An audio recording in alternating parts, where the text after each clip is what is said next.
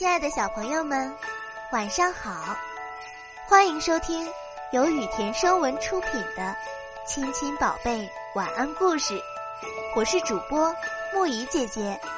接下来我会每天给你讲一个好听的故事，伴你入睡。今天我们要讲的故事是互帮互爱的小动物。小熊奥里的家前几天被大雨冲毁了，小动物们听说了这个消息，都赶来帮助奥里。大象伯伯搬来几根粗大的木头，给奥里当房梁；野猪哥哥拉来了石块，给奥里砌墙。只一会儿功夫，新房子就造好了。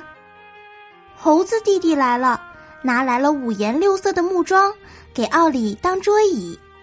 兔子妹妹来了，拿来妈妈新做的雪白的兔毛被。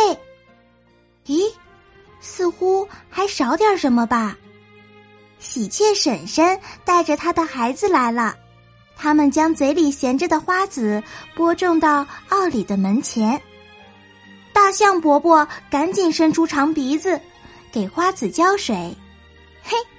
一株株美丽的花朵马上就长出来了，小熊奥里真高兴啊！他拉起小动物们的手，一个劲儿的说着：“谢谢，谢谢，谢谢你们大家啦！”